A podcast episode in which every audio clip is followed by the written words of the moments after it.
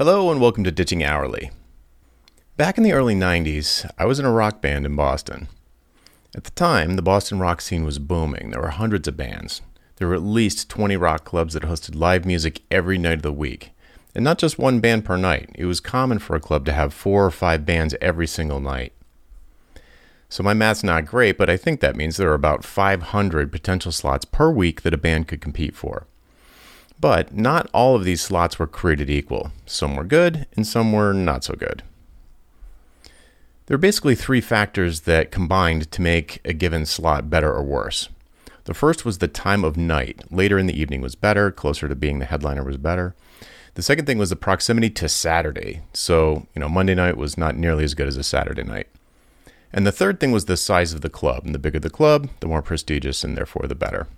So, going on at 8 p.m. on a Monday at a small club was a crappy slot. Going on at midnight on a Saturday at a big club was a great slot.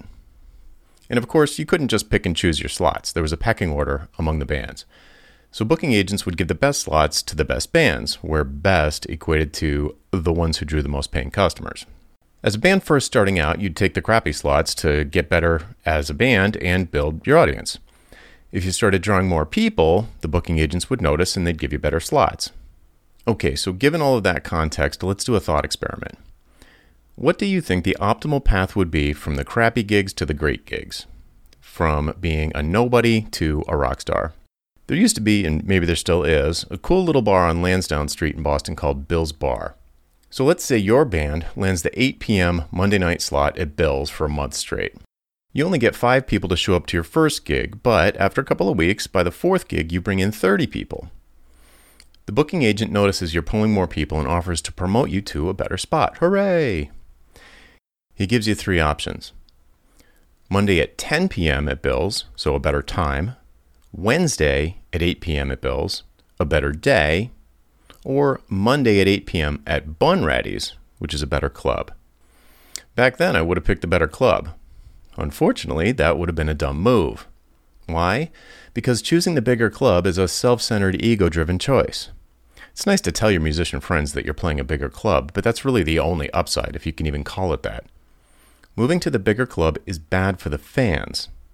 Doing something that is bad for the fans will result in fewer fans, and therefore, it will make it harder to keep moving up the ladder from nobody to rock star.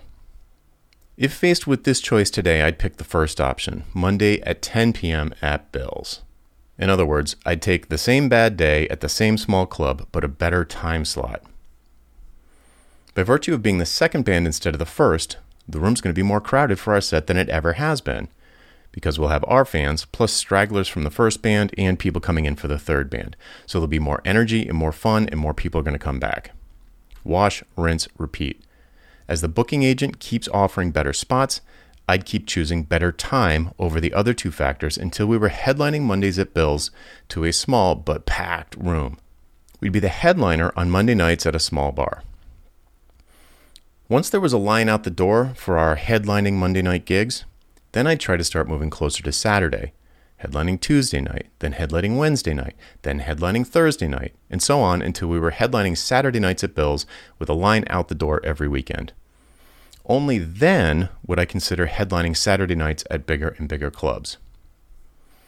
Okay, so you're probably wondering how any of this applies to your business, and I promise that it does, and I'll get to it in just a sec. But first, there's an important nuance to taking this approach that might not be obvious. Namely, that by the time my band started headlining Saturday nights at big clubs, we'd have been headliners for a long time. Being a headliner is different than being an opener. It takes different skills. You do different things, and you need practice to get better at it. So, the approach I just described is the path that would give you the most practice being a headliner. If you took either of the other paths, the bulk of your experience would be working as an opener, which isn't what you want to do. You'd be building the wrong skills. All right, so why am I telling you about how to become a rock star in Boston in the 90s? All right, here's the thing there are similarities between trying to become a music rock star and trying to become a consulting rock star. Later at night equates to more senior buyer. Closer to Saturday equates to higher value projects. Bigger club equates to bigger clients.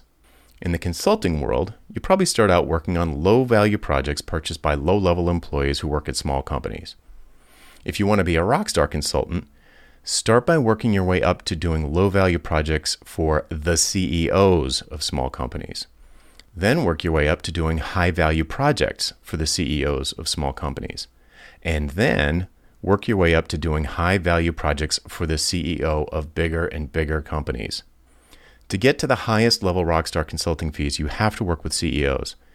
Working with a CEO is different than working with a manager or other lower level employees. It takes different skills, you do different things, and you need practice to get better at it. The approach I just described is the path that would give you the most practice working with CEOs. If you take either of the other paths, the bulk of your experience would be working with gatekeepers, which isn't what you want to do. You'd be building the wrong skills. That's it for this time. I'm Jonathan Stark, and I hope you join me again next week for Ditching Hourly. Hey, Jonathan again. Do you have questions about how to improve your business?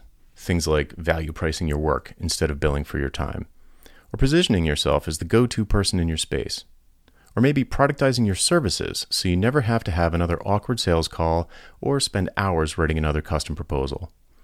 Book a one on one coaching call with me and get answers to these questions and others in the time it takes you to get ready for work in the morning. Best of all, you're covered by my 100% satisfaction guarantee. If at the end of the call you don't feel like it was worth it, just say the word and I'll refund your purchase in full. To book your one-on-one coaching call, go to jonathanstark.com/call. C A L L. That URL again is jonathanstark.com slash call. Hope to see you there. Hey, Jonathan again. Do you have questions about how to improve your business? Things like value pricing your work instead of billing for your time, or positioning yourself as the go to person in your space, or maybe productizing your services so you never have to have another awkward sales call or spend hours writing another custom proposal. Book a one on one coaching call with me and get answers to these questions and others in the time it takes you to get ready for work in the morning. Best of all, you're covered by my 100% satisfaction guarantee. If at the end of the call you don't feel like it was worth it, just say the word and I'll refund your purchase in full. To book your one-on-one coaching call, go to jonathanstark.com slash call, C-A-L-L. That URL again is jonathanstark.com slash call. Hope to see you there.